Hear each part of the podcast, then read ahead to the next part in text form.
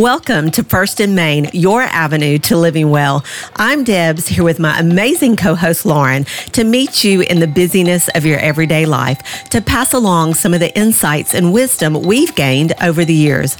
Don't try to figure out life alone. We want to connect you to some of the incredible, well rounded people in our world. They're life coaches, counselors, pastors, physicians, just amazing people who can help you along the way.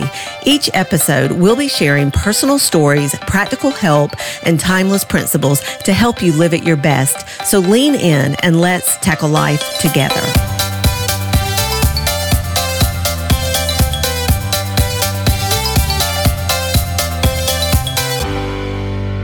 Hey guys, it's Lauren and I'm here with Debbs and we have a special guest and friend with us here today, Pastor Nick Hindle. Um, we are so glad that you're here today. Thanks for coming up here and joining us. It's my absolute pleasure. I love doing this. It's awesome. We love having you. So, guys, you are in for a great treat today. Pastor Nick has joined us a few times and we have always received such great feedback. We've been friends for a few years now, and let me just tell you, he's the real deal. Loves God, loves people. He's humble, a true servant leader, and he's equally brilliant. I'm going to prop him up, prop him up. It makes it, um, this makes it difficult to be humble, but keep going. anyway, we feel very honored to have you joining us today. And we're really excited to talk about the Holy Spirit, which I know is a, a he's not a subject, he's a person, yes. but you love talking about him and the difference that yep. he makes in a person's life. So we're going to glean from your wisdom today. I know you've got lots of experience, and I know that you're going to bring a great biblical perspective to all of this. That's yes, awesome. I'm so excited. I'm happy to have you back. Um, the last time that you were here, you were here with um, your beautiful wife, Danielle. That's right. And man, after that podcast, I just went home and I tried to talk like her with her accent. I loved it. I loved listening to Danielle. I loved her voice. It was so soothing and just the things that I learned from her. It was such a fun time. Yeah. Um, it was actually around this time last year. Oh, um, oh, wow. It was we recorded um, episode number twenty nine last year at this time, and now we're on like fifty three, I think. Come right? on, come on. Was it already this time last yeah, year? It was. My yeah. goodness. Goes by fast. Wow. Yeah, we recorded um, Rocking Your Relationship. Yeah.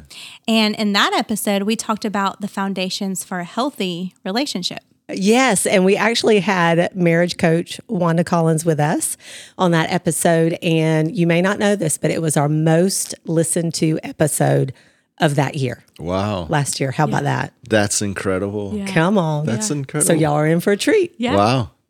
Well, guys, in February, we began talking about the Holy Spirit, who he is and how he works, and how we can hear from him and the fruit that he cultivates in our life. Today, we just really wanted you to hear from someone whose life we believe bears um, witness to having an intimate relationship with the Holy Spirit. Well, we thought we would kick off our discussion today by asking you about your personal relationship with the Holy Spirit. We'd love to hear what your journey has been like getting to know Him. Yep. So I think my relationship with the Holy Spirit is, um, you know, getting getting to know Him. I think it's important for us to start off. I mean, I'm sure you guys have spoken about this already. That um, getting to know Him is actually acknowledging the fact that He is He's a person. Like as you said earlier, He's He's not a subject. He's not a thing. He's not an it.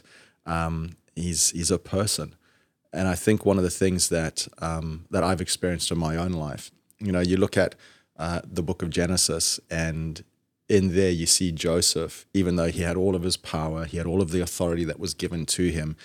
It was actually an abomination for the Egyptians to dine with the Hebrews. So they set a table for Joseph all the way on his own. He was always isolated at those intimate moments, those intimate times of koinonia and meals. And I think for me, that's a little bit what my relationship with the Holy Spirit was like. He has all the power and the authority, but I never dine with him. Mm. I never actually take mm. time to be with him. I treat him like he is and like he is the unseen guest, but also the ignored guest. Mm. Whereas he's actually supposed to be front and center in everything because he's been given all the power and the authority. Um, and so I think that we We just started. Gold. so I think it's really important that first and foremost, I had to learn to acknowledge that the Holy Spirit was in me. And I really grappled with that concept for the longest time. And you said, you know, what was what was my experience with the Holy Spirit? Um, I think that, you know, growing up, I grew up in a church where the Holy Spirit was was an add-on. Um, and I think that the the experience of the Holy Spirit was God the Father, God the Son, and God the Holy Scriptures. it wasn't it wasn't so much the Holy Spirit. You know, the Holy Spirit um, was a very real part of the Trinity, but nobody was ever really able to help me understand um, the Holy Spirit. And I know that at some point we'll probably you know talk about the baptism and the Holy Spirit and stuff like that. So I'll, circle back to that Okay. but um, yeah, just my experience of the Holy Spirit was that he was unseen and ignored for a lot of my uh, a lot of my my young adult and teenage my teenage and my young adult life. Um, and it was only when I began doing my own Berean homework and searching up that I realized that in fact I actually have the power of God living inside of me in the person of the Holy Spirit. And I stopped referring to him as it. You know, um, and the Holy Spirit is Holy Spirit. He is a person. And so for me, it was that acknowledgement of who he is and that he's actually real and he's a person. He has thoughts, he has feelings, he has intellect, he has he has everything that we know a person has.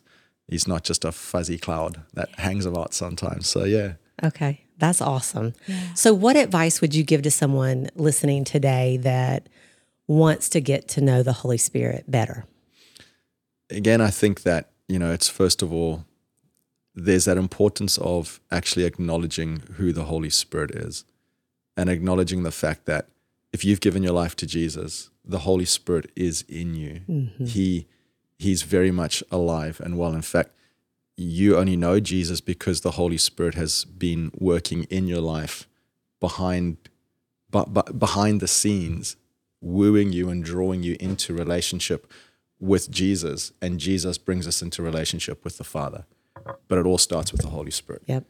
He goes out first.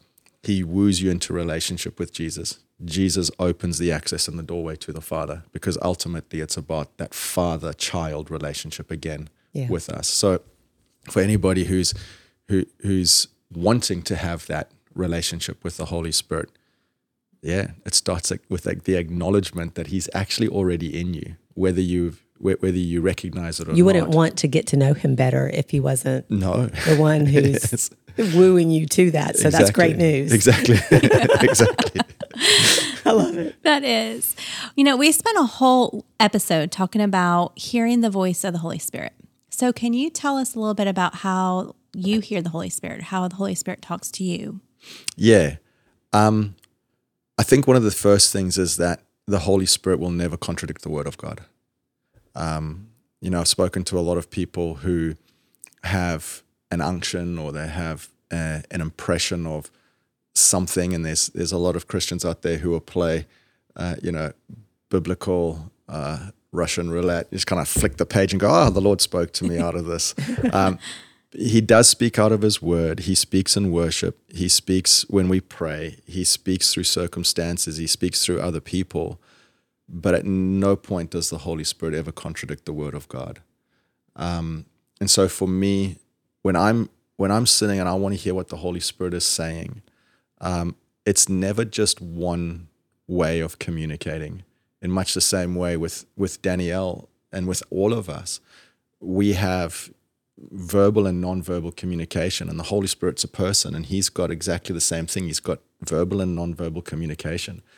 The holy spirit will speak to us through his word or he'll speak to us when we're praying but there's also the non-verbal communication where sometimes you'll you'll just feel a nudge or you'll feel an impulse to to um, reach out to somebody or to do or not to do but again, I think it's a, it's vitally important for us to understand that the Holy Spirit is never, ever, ever going to tell us to do anything that is contradictory to the Word of God.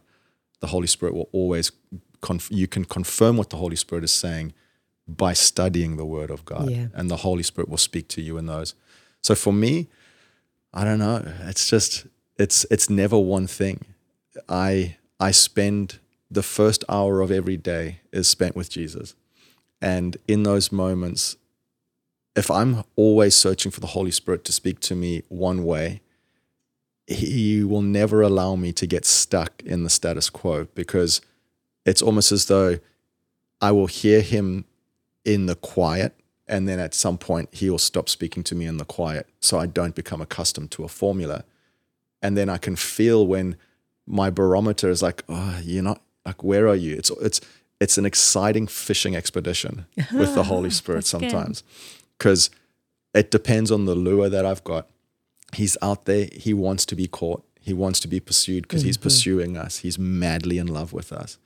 And but yet he's not always sitting in the same place. I think sometimes the Holy Spirit loves to play that hide and seek game with us. And if if we are always just standing in the same spot counting to 10, he's like, "Come and find me. Like let's go explore together. Come come and cuz there is a whole there's a whole world of exploration out there." And he's like, "I'm not found in the quiet always. Sometimes I'm found in the noise. Sometimes I'm f- I'm found in in nature. Like I know Debbs, for you, the Holy Spirit speaks to you through rainbows and Oh, 100%. like like I know people the Holy Spirit like they feel the Holy Spirit speaking to them through storms. Like I love thunderstorms. Like they just like when I want to feel the Holy Spirit just kind of wrap his arms around me, put me in the worst thunderstorm and I'm just like I feel at peace. That's Really? a precious thing for me. Oh, wow. Rain and thunder and lightning is just the most amazing experience that I can have with the Holy Spirit. But then when did that sometimes start? well, that was actually so. Here's the thing I've realized that what I'm afraid of is afraid of my God. And when I was little, growing up in Zimbabwe, we used to have the same sort of thunderstorms and that you get here in Georgia. Same sort of climate. So during summer, you get these massive big thunderstorms that come through. Mm-hmm. And I used to be really afraid when I was little of the of the thunder and the lightning and the and the rain. And it was actually through an experience that I had with my dad where he walked me outside during one of these thunderstorms and he didn't let go of my hand and he just let me stand there in this thunderstorm. And then he kind of moved to a safe distance and he just let me stand there. And I mm-hmm. still felt his presence. I knew that he was still there, but he helped me to experience the joy of being in the thing that I was most afraid of. And it, what I realized in that moment is that the thing that I'm afraid of is afraid of my God. Mm. And that the Holy Spirit began to I always I always had that image of of my dad and me and my and my dad looking after me in that moment in those instances where I was afraid of that thing. And I think that that's always been a great reminder for me of thunderstorms just remind me that the Holy Spirit's always with me.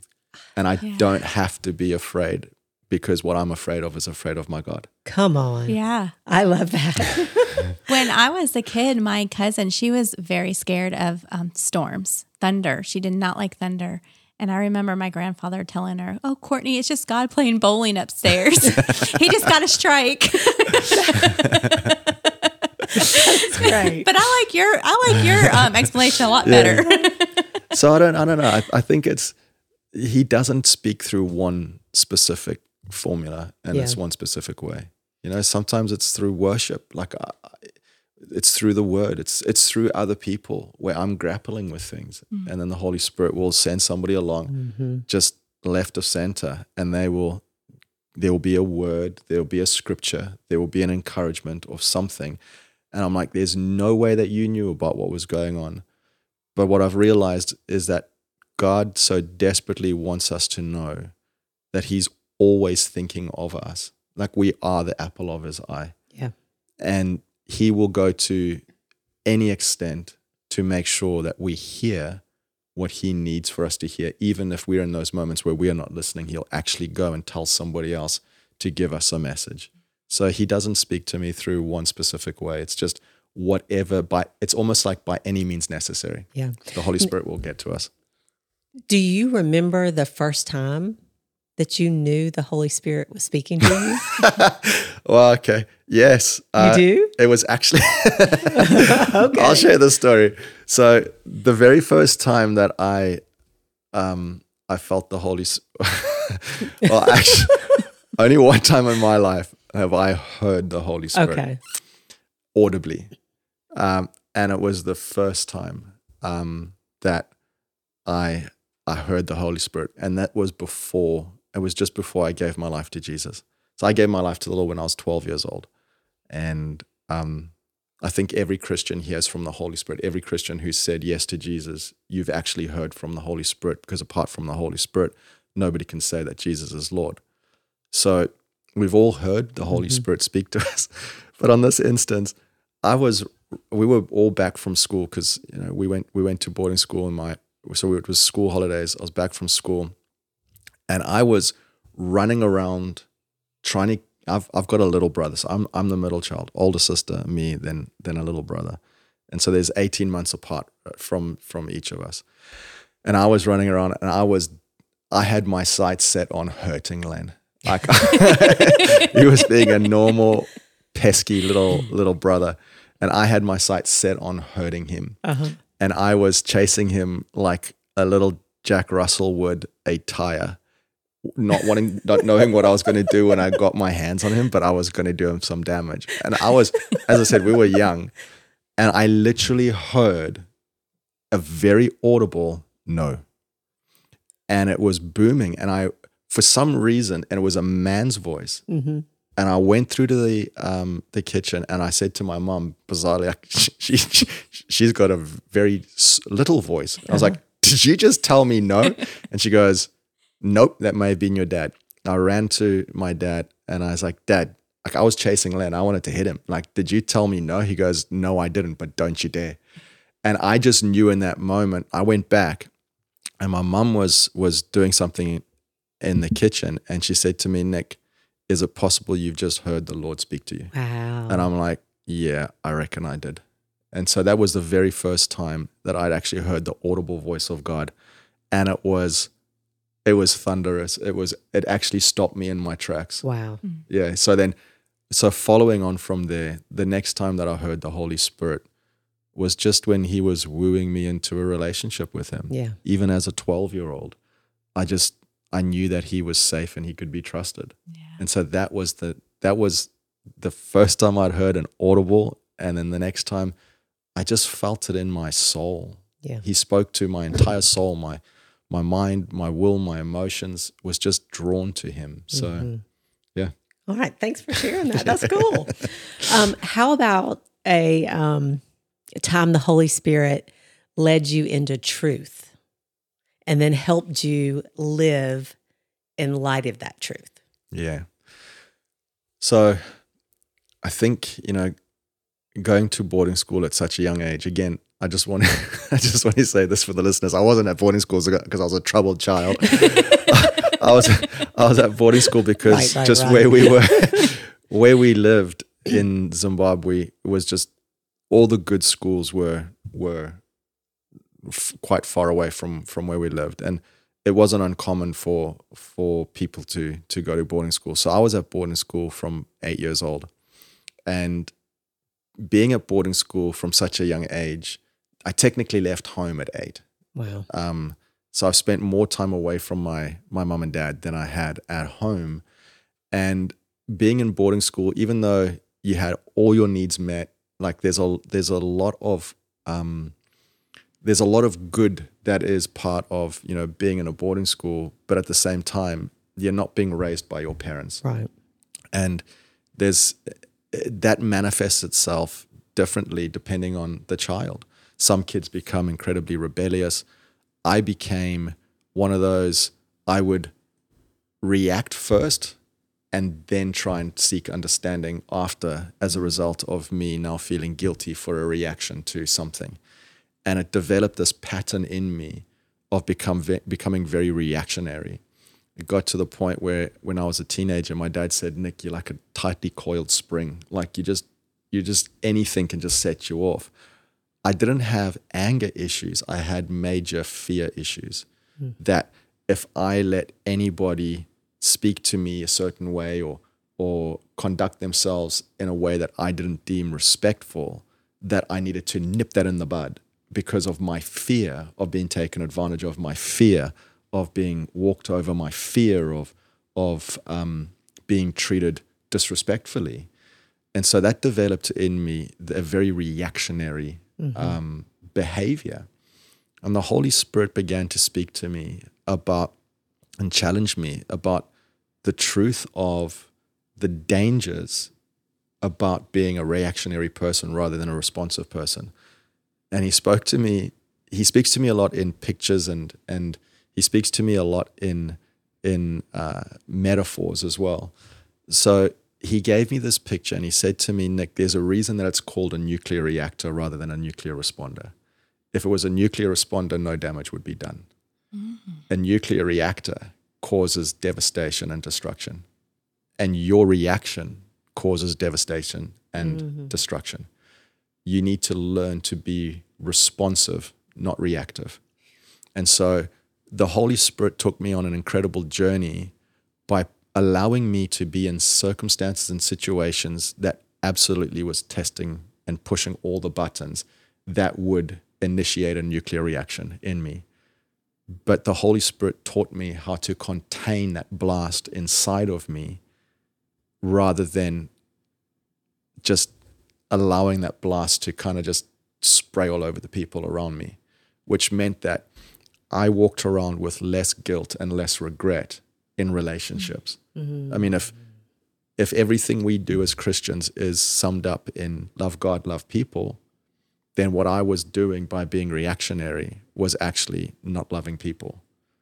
But by being responsive, I was learning to love God, love people, and I was also learning that I can still manage my emotions. I I still control me when I allow myself to become responsive to a circumstance or situation because I cannot control what's going on on the outside. There were so many layers to this that the Holy Spirit was was trying to help me to to get grapple well master get my get my head around and and, and hands around. Um, that being in reactionary being a reactionary person I actually was losing control. Whereas being a responsive person I, I maintain control but not control of my circumstances and situations because that is amount to witchcraft where you mm. try and control other people. You cannot control other people That's right. because then now you are you are bypassing their free will. So i cannot control outside circumstances and situations and people but i do get to control how i choose to respond. I control me. Yeah. and that's the only person. So the holy spirit the truth that i realized in my own life was that i needed to learn to be a responsive person rather than a reactionary person and it took a minute it took a while for me to unlearn and relearn But he did it. he did it yes he did it And you know, I mean, that's that's how good God is. Yeah. He sees what you're called to. He sees your experiences and where you are, and then reveals truth that ultimately sets you free, but at the same time is going to work to help others yes be free. yes That's the beauty of our God. Yeah. Absolutely. He is amazing. absolutely so good. Yeah, that was. And I think that's something that I love the word picture thing. I do too. The nuclear um, Yeah. D- what Reactor. reactor. I was gonna say disaster. same thing that was really good. And I think that this is something like a lot of people probably struggle with that. Like that example that you gave. I mean, I know that I've struggled with that at one point in my life. And I think as you do get closer to the Holy Spirit and you read the scriptures and you understand how God has intended you to live, He doesn't want you to be destruction, right? he doesn't want that's you to be a nuclear disaster.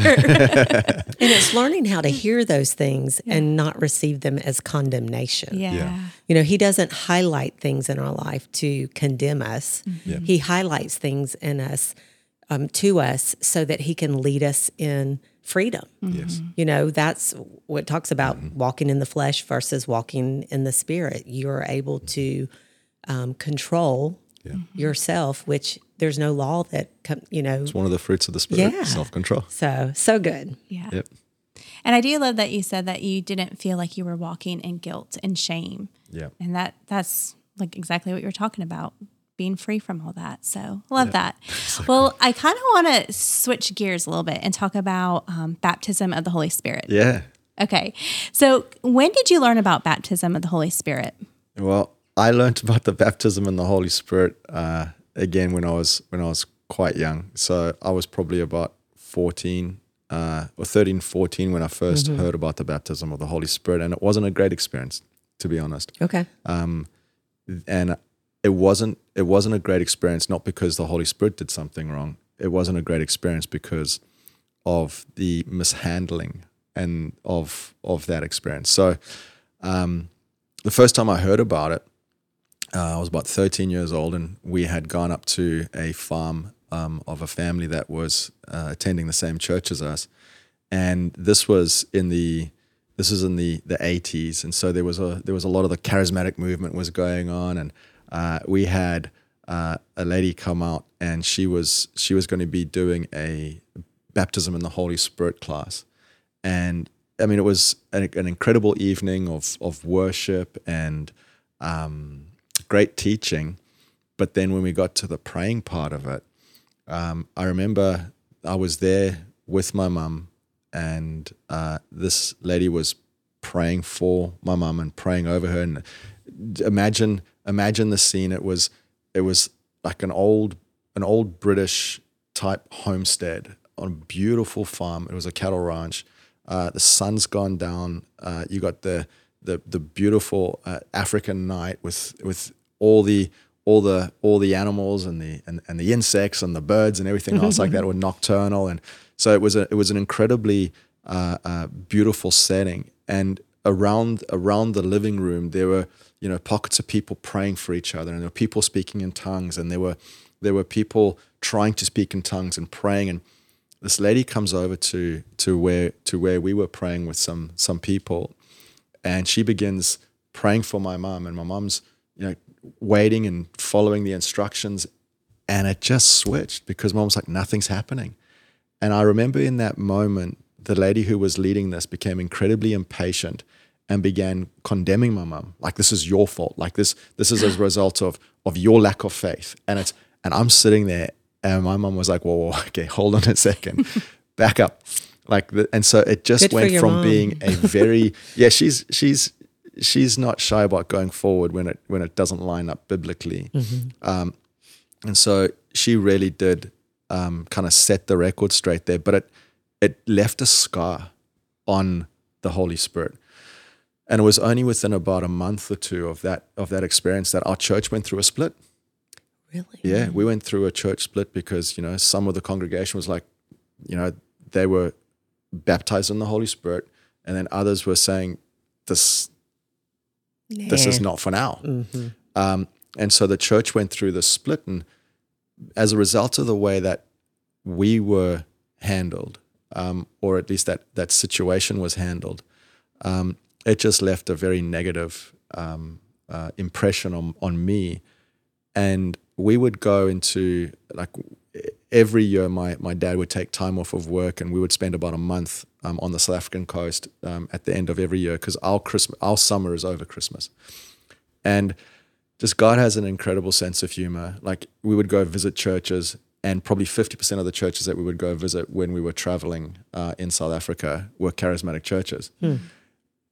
But what was happening is that the the experiences in those charismatic churches just reinforced a negative impression that I had of the baptism of the Holy Spirit because there was just stuff that I that I was I had been exposed to that caused our church to split.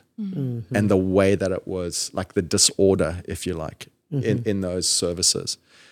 And I was one of those that um, I was quite critical of the baptism of the Holy Spirit because my experience of the baptism of the Holy Spirit had been a critical experience. And then I remember I arrived in in in London, and uh, Danielle had introduced me to a church that uh, was a Pentecostal church, um, but I realized that the way that they managed and they conducted themselves were not in a disorderly way; it was in an orderly way, mm-hmm. which is the complete opposite of the experiences that I had previously had with churches that moved in the in the Holy Spirit. And that began that became attractive to me, and I realized that there was something missing, or I thought that there was something missing in me and then began this journey where I felt like I didn't have the Holy Spirit. Like I would be in these meetings, and if the whole if the whole church was just laid out, I was the only guy standing there going, "You missed me, Jesus, again. you missed me." And I, so I was just I was desperate to have this experience to of of being baptized in the Holy Spirit and swinging from the chandeliers and uh-huh. all of that sort of stuff, doing flick flacks and whatever else. And like, I just, and I just was always missed. But I never wanted to manufacture it. And I never wanted to, I never wanted it to be um, contrived. And I never wanted it to be um, unauth- unauthentic or inauthentic. And so I remember speaking to, it was actually Danielle's grandfather. And so Danielle's, uh, mum and uh, grandfather, they they move incredibly in the prophetic and words of knowledge, and uh, just the Holy Spirit has used them inc- uh, just remarkably. I remember having a conversation with him, and he said to me, Nick, what you're desiring is the experience. My encouragement is to get more into the Word, like become so saturated in the Word of God, because my experience with the baptism of the Holy Spirit up to that point was it was disappointment and discouragement because of the way that it had been mismanaged and handled in the church in Zimbabwe. And then when I moved to the West, it was disappointment because everybody else was falling out and I was constantly missed. Mm. I wasn't able. So I was just like, so it's destructive. And then when I desire it, I don't get it. Mm. So it's ex- it's an exclusive club. Mm. And I really grappled with it. And I gave my life to Jesus when I was 12. I got baptized in water when I was 18. And I was only, I think, 32, 34 maybe when I got baptized in the Holy Spirit. Wow. And the way that that happened, I remember I was prayed for and I began speaking in tongues. And I was like, wow, I've just hit the jackpot. It's actually happening. This mm-hmm. is I've I've I have now been included in the club. I've made it. I'm in first class. Um, and then, but I I realized that this this the Holy Spirit something, and I'll, I'll I'll come to I'll come back to this in a second. But there was there was a breakdown in my in my understanding of what exactly had happened. And I remember going on a hunting trip, and uh, we were sitting around the campfire one night because um, we would go up into the Victorian uh, mountains uh, once a year on a, on a big hunting trip. And I was sitting around the campfire, and one of the guys that was there was where I had been. So he was a, an older gentleman, but he was still where I had been when I was in Zimbabwe. Mm. And I remember in my naivety, I am now sitting there and I'm like, I got baptized in the Holy Spirit and da-da. and he said to me, and he said to me something along the lines of, We've all got the Holy Spirit. And there's no baptism of the Holy Spirit. And so he and this guy was a pastor. And so I was listening to his theology and it began making me question Mm-hmm. But I was still in the in, in the learning process of what was going on and what the baptism of the Holy Spirit actually meant. And I remember for a while afterwards, I would be praying in the Spirit, I'd be worshiping in the Spirit, but at the same time, I'd be questioning in the back of my mind, like, is this just contrived? Like, is is he right? Like, is everything that we've been taught and told, is it all just a farce? And as I said, the Holy Spirit speaks to me in pictures and metaphors. I love tea. I'm a big tea drinker.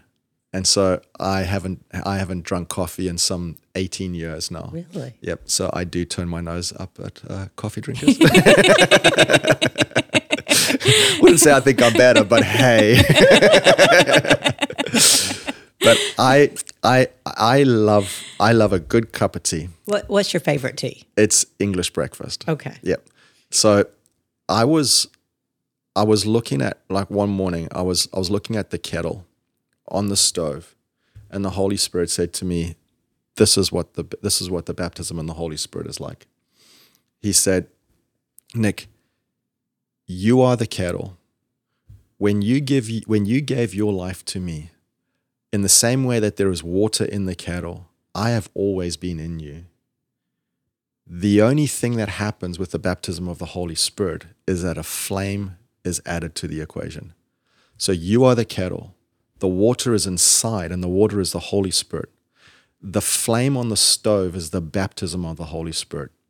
And when that water begins to boil, mm-hmm. the kettle begins to whistle. Ah. That's good. I Like it. And I'm like, oh. Yeah. So when I said yes to Jesus being in my life, mm-hmm. my kettle was filled with water, but it was cold water. Mm. The full potential of the water was only realized when I added it to a fire. Mm. so good. And the baptism of the Holy Spirit is the fire of mm-hmm. God that invokes the full potential of the ah. Spirit of God that is already in me. So that Spirit that already was there, mm-hmm. That was already doing all the interceding and the teaching and the edifying and the drawing and the correcting and the convicting and the loving and the caring and all of those nurturing things, He was always there with me, but there was more to Him. And it was only when I experienced the baptism of the Holy Spirit that the fire got added and then the manifestation of the Holy Spirit took place in my life. And I began to whistle. I began to speak in my heavenly language. Hmm. And so that's my experience of, of the baptism of the Holy Spirit. It's been a journey. Hmm. But I realize that if you've given your life to Jesus Christ, the water is inside of you Absolutely. Hmm. the only thing that happens with the baptism of the Holy Spirit is that you don't receive the Holy Spirit. The Holy Spirit that's already in you is actually he catches fire. Yeah. He I begins he, he begins to boil. So, in terms of whistling and The speaking in tongues. Um, you know the difference that that has made in your life, how would you explain that to someone? Well, you know, in 1 Corinthians 14, Paul says, you know, I will pray in the Spirit and I will also pray in, with understanding. He says, I will sing in the Spirit and I'll also sing with understanding. And so, what it's done for me is it's enhanced my prayer life because there are certain things that I don't know what to pray. And so, when I don't know what to pray, I will I will ebb and flow in praying in, in, in tongues and then praying in English. So, I'll give you an example. I will always begin my time with the Lord in worship, acknowledging who He is, thanking Him for His goodness, His kindness, and and and uh, entering His courts with with uh, with praise. And so, I I begin speaking in in English, but then there comes a point where I feel that my spirit wants to begin to communicate, and there are things that my spirit is praying that I don't necessarily have understanding of. And I will pray in the spirit, not the entire time, mm-hmm. but until I feel as though that that it's almost like waves, if you like. So I will pray in the spirit until that wave crashes onto the beach. And then if I don't feel like the next wave is coming, I'll begin to pray in English again. But then I'm also asking the Holy Spirit for interpretation of what I'm praying also. And so I will pray in the spirit until I get a thought, a picture, a name, uh, a, a, a, a, a, a th- uh, did I say thought already? Yeah, maybe I did. A thought of of something, somebody, a circumstance, a situation, and that gets downloaded to me while I'm praying in tongues. And then when I get that impression, I then begin praying in English into that thing Yep. and until I feel as though it's been, uh, until I feel as though the Holy Spirit says, okay, that's done. And then I'll go back and praying in the Yep. Spirit. So I go before, because God is spirit and is to be worshipped in spirit. So I'll go to Him in spirit. And then when my spirit gets something, then we we are also triune beings. We are also spirit, soul, and body. Yep. And so our entire being needs to be engaged in the in the prayer and the worship. So when my spirit gets a revelation, then I will begin and I get the impression of it. Then I'll begin to either declare or intercede or uh, uh, uh, give praise or whatever it is that's needed in that for that person, for me, my family, my whatever. Yep. And I'll begin to pray in in in, in my uh, in words of understanding, Understanding. and then I'll go back into the spirit when when that's done. So that's how that's how it's it's worked. It's almost like my spirit because the Holy Spirit and my spirit are one. The Holy Spirit will give my spirit, and then my spirit will give my soul.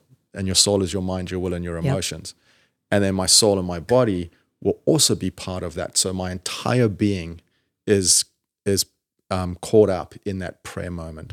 So, that's how it works for me. What a gift when you think about Mm-hmm. what the Holy Spirit does in our life. Mm. I mean, what a privilege and what a gift to be able to commune with, I mean, God Yes, in His language. absolutely.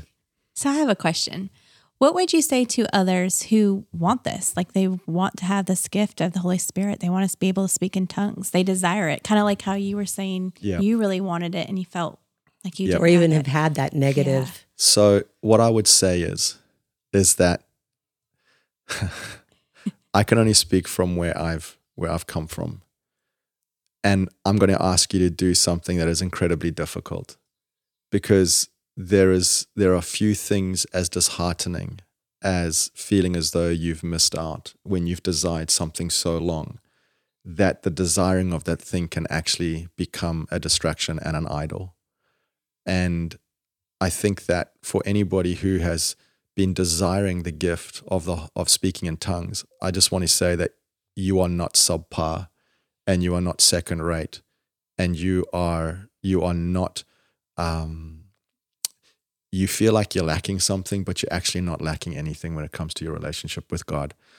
And people who speak in tongues are not better than people who That's do right. not speak in tongues. In fact, sometimes the speaking in tongues can almost become a lazy form of communication with Jesus.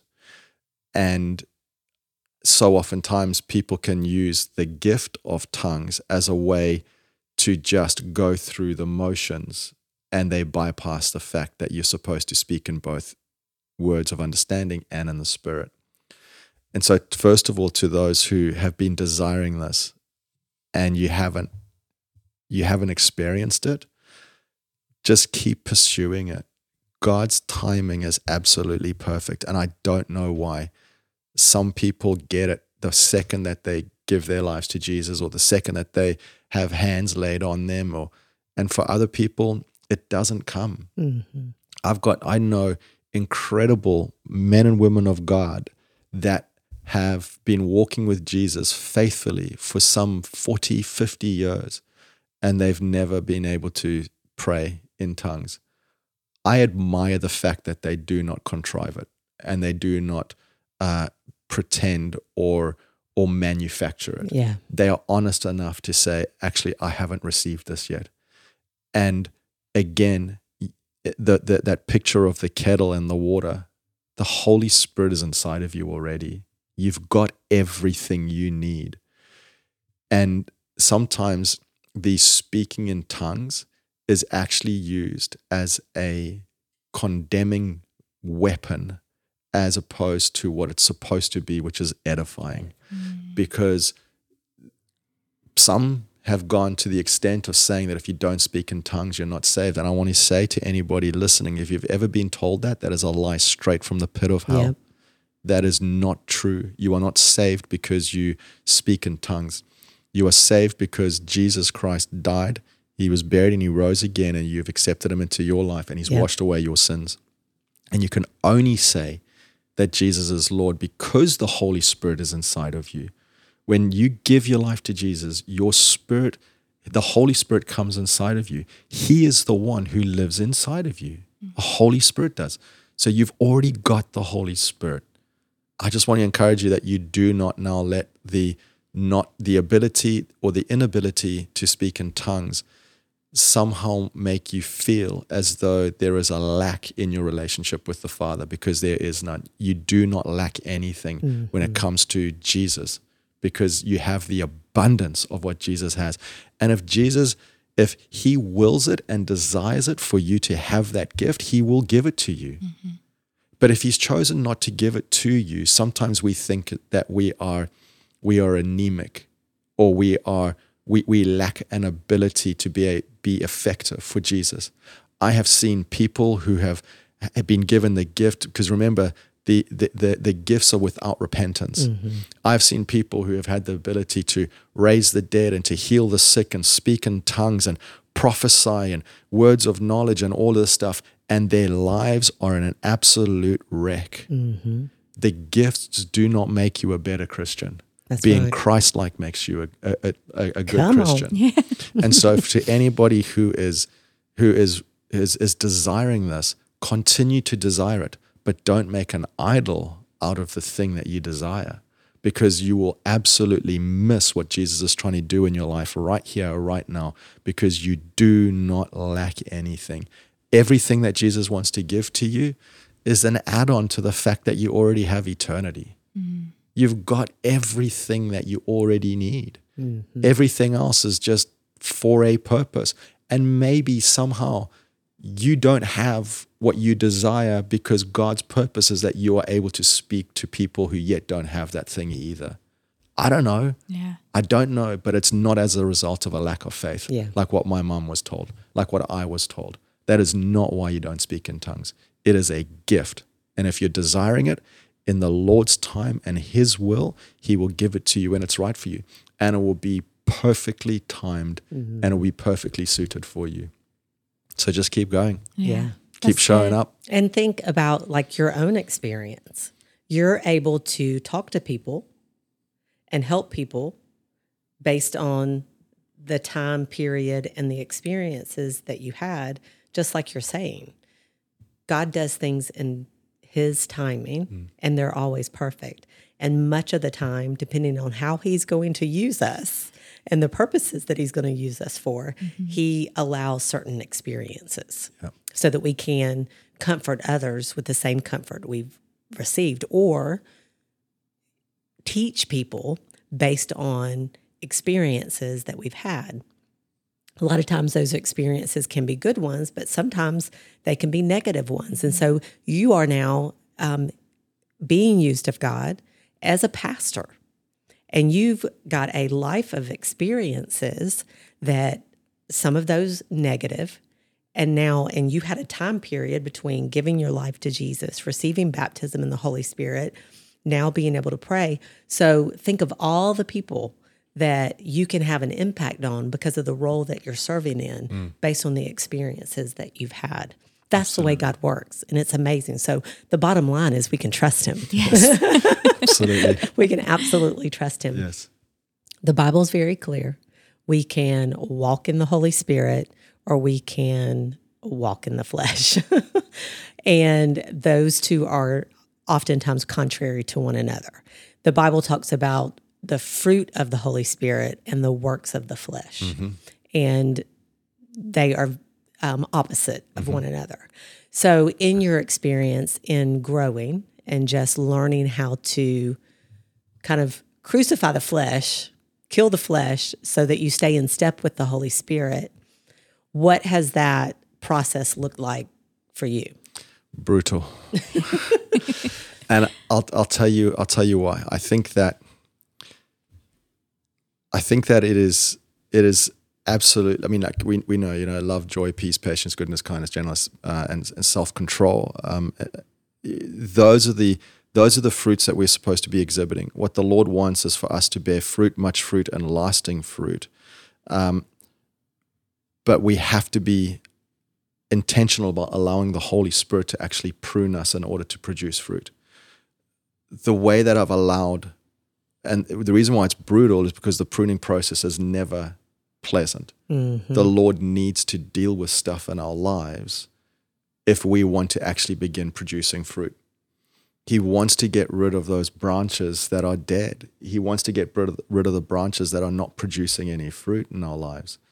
And so those are attitudes, those are thoughts, those are behaviors, those are those are anything as you were saying that that that that contend like the flesh contending with the spirit. But what it actually requires is a willingness to submit.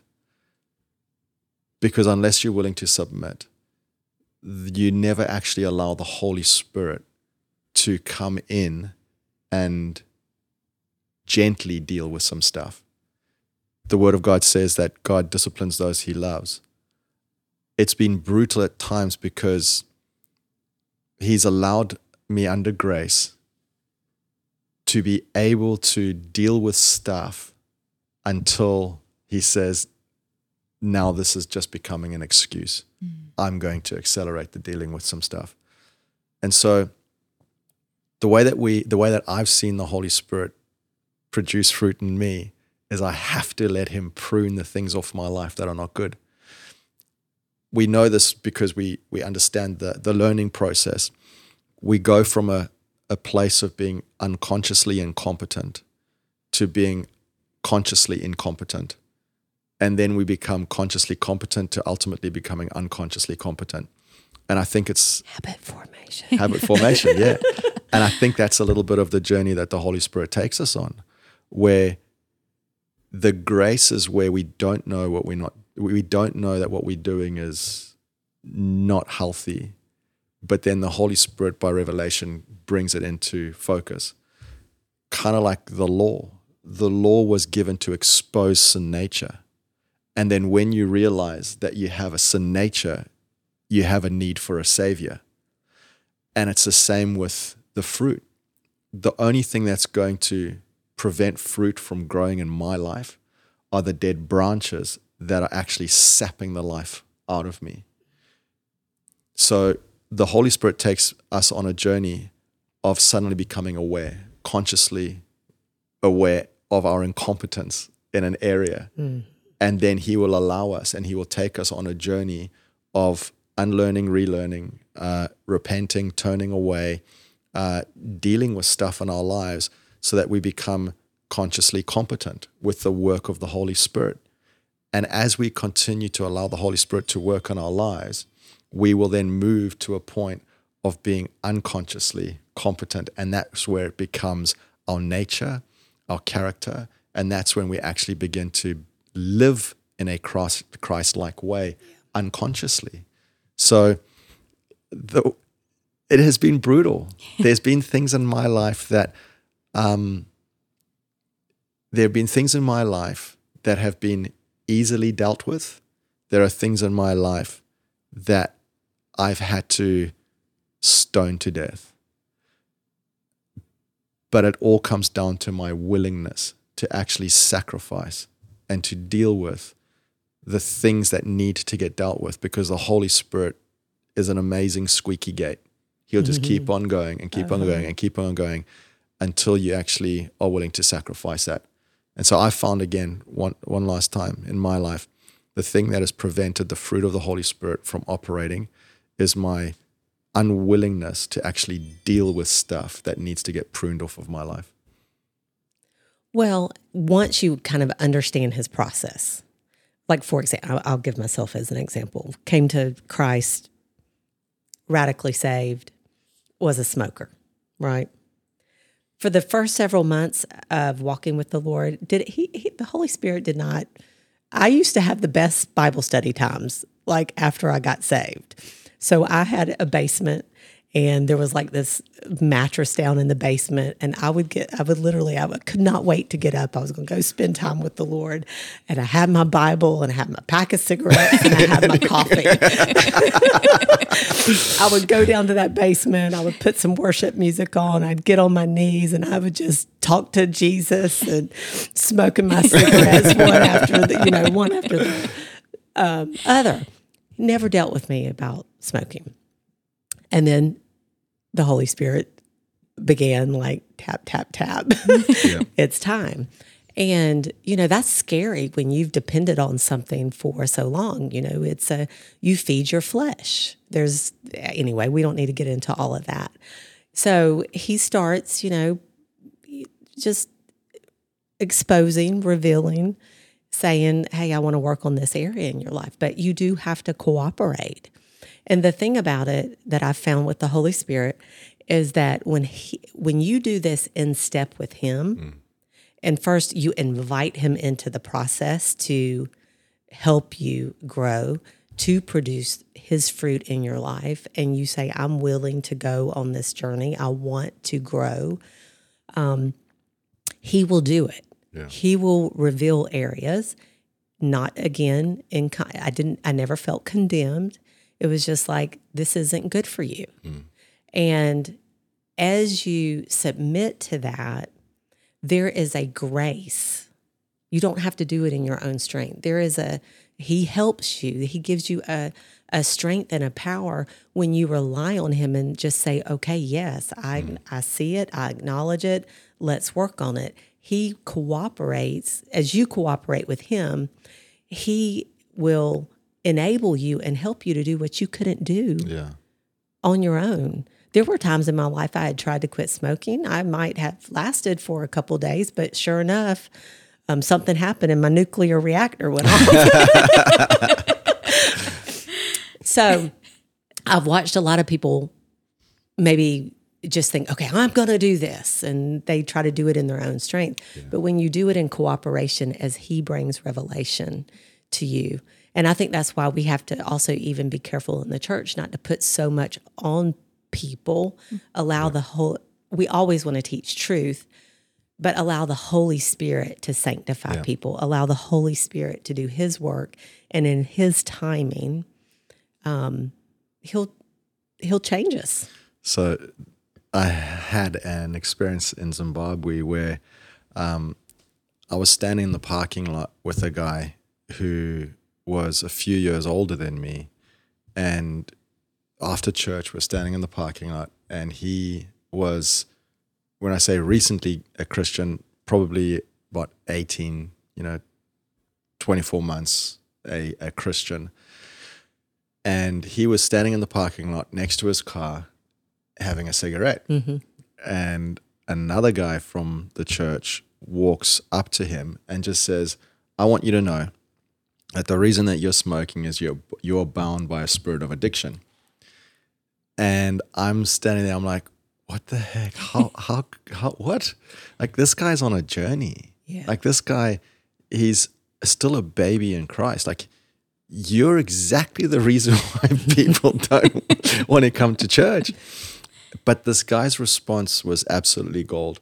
And the way he did it, it was like it was like scripted. He took one more drag of a cigarette, inhaled, exhaled, put out the cigarette, and he looks at this guy and he goes, The difference between you and me is my problem is public, yours is private. Oh, wow.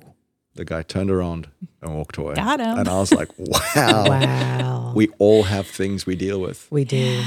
Some are private, some are public. Yeah. But we all have things that the Holy Spirit is working on in His time. Yeah.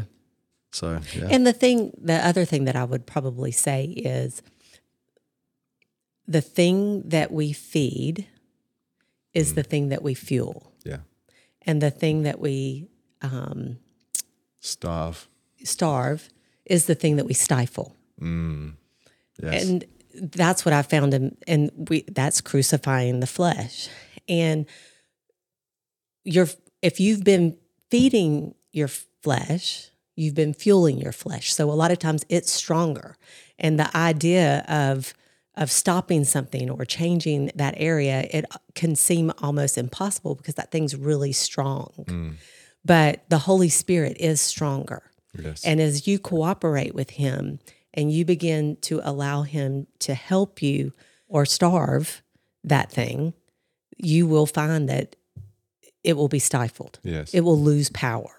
Yep. And you will move along that continuum of being unconsciously incompetent to consciously incompetent to what's the next one? consciously competent consciously competent to then ultimately. you know which is where which is where that starvation you know process is Yeah. and you'll find that your flesh will get weaker Hmm. your spirit will get stronger and before long you'll be walking in that thing in freedom and that pull on you that at once was so i mean i don't think about smoking cigarettes. Like the idea that i smoked two and a half packs of cigarettes every day for from the time i was like 14 to 25 is like mind boggling It's mm. mind boggling to even picture you doing that. i know people go huh? And i'm like oh i love my Marlboro Light 100 but you know what i'm saying that i don't have to think about that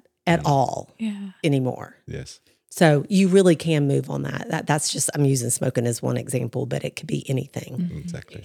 Okay, so Pastor Nick, I have another question for you. I know that you want to see people growing in their relationship with Christ and becoming more and more like God, right? Well, based on your experience, especially um, considering the promises that we have of the Holy Spirit's works, what do you see as the greatest hindrance to all of this? I think that the greatest hindrance that we have to everything that we've been speaking about, I think we've been we've touched on it a little bit. I think that it genuinely is. It comes down to not dying to yourself. Mm. If if we are unwilling to die to ourselves, we actually give prominence to all of these things that stand in stark contrast to who we're actually supposed to be. As you were saying, Debbs, it's just whatever you feed, whichever of those wolves you feed is the one that's that, that that's going to survive. What I've realized is that even the bad habits in our lives don't die entirely. They're still in our flesh. We're supposed to be crucifying our flesh. We're supposed to be dying to ourselves and sacrificing. The thing is, is that all of these hang-ups and hiccups and they they will diminish to the point of almost being in a coma. But if they are fed just a little bit, mm. they actually come out of hibernation again. And you've got to go through that whole process again. Yep. So by the work of the Holy Spirit, you don't have you don't have an inkling to smoke again. But, But if, if I you drink, chose to, Just say. Go ahead.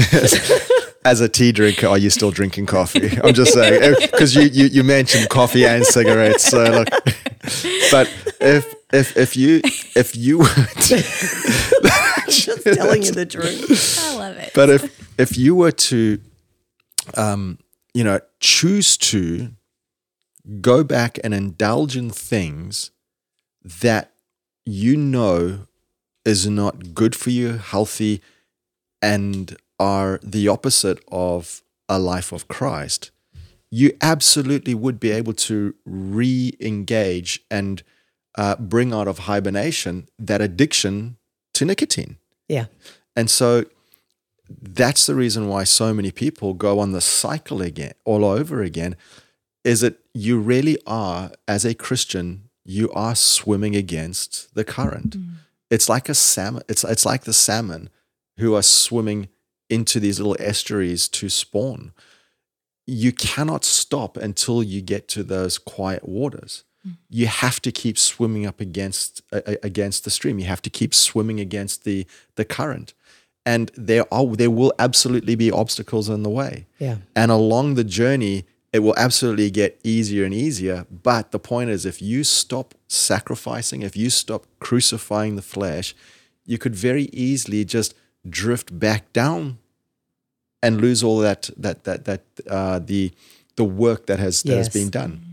So where so the thing that would hinder our growth is the unwillingness to continue to grow because you're either growing or you're dying. Hmm. The water's either flowing or it's stagnant. Yeah. And whatever's stagnant is going to rot. And so the thing that hinders anything in any area of life is us thinking that we have somehow arrived. Mm. I've made it Right. pride comes before a fall. Hmm. And we always need to be submitting our desires to the Lord. Because again, that thing is just, it's not dead, it's just in a coma, it's in hibernation. Yeah. And if you feed it, it will mm-hmm. start to wake up. And then you've got to go through the whole process of starving it again. And you can actually live as though it doesn't exist in your life. Yeah. That's the point. it can be in hibernation and in a coma that long, it's as though it doesn't exist. Yeah. But sinful nature exists in every single one of us. Yes. And if you feed it, it comes to life and it grows. If you starve it, you get to keep it submitted and surrendered.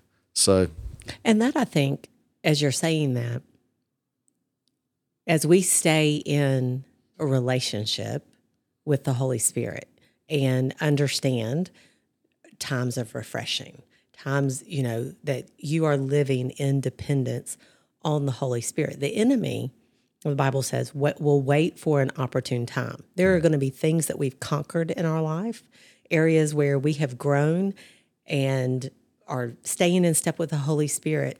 But there are all sorts of things that can happen in our life. Maybe we've gotten busy and we're neglecting our time with the Lord. Maybe we've had uh, trauma happen. And I mean, there's just a host of things that can happen. And I think what you're saying, that nature is always there. And the enemy will wait for an opportune time. And we all have like coping mechanisms. And given the right moment, that don't think that a thought can't pop into your head, yeah. um, that an impulse can't rise up in your flesh again. Yeah. And if you give into that, you are 100% right. You can easily find yourself going down a road that you never thought you were going to go down mm. again. Absolutely. Well, guys, we hope today's episode sparked a desire to have a closer relationship with the Holy Spirit and just a hunger to learn more. If so, our next episode is going to help you understand the difference between motivational gifts, manifestation gifts, and ministry gifts. We're going to pass along practical ways to help you better understand the way God has gifted you, along with some easy steps to help you start using those gifts more intentionally to help others. You really don't want to miss it. Pastor Nick, if you would do us the honor, would you close us out by praying for our listeners? Absolutely. So, Heavenly Father, I just thank you so much that we've had the opportunity over the last few minutes to just sit and talk about you. What what better opportunity is there? What what greater thing is there to do, Father God, than to do that? I just pray for every person who's listening that you would take the message that we've covered off and the topic that we've discussed today, and that you will eradicate any confusion, doubt, misinformation that the enemy may have sown into the hearts and minds of people that the the mystery of the Holy Spirit will will begin to dissipate as we understand more and more that the Holy Spirit is a person, that he is that he is God, that he loves us, that that you are real. Holy Spirit, I just pray for every person who is hearing this that they will have an infilling and a refilling of of you and your presence. I pray, Father God, for your covering, your grace, your blessings upon every single one of these listeners. And I pray that as your word goes out, it will accomplish everything that you intend for it to accomplish. I just ask this in the name of Jesus Christ, our Lord and Savior. Amen.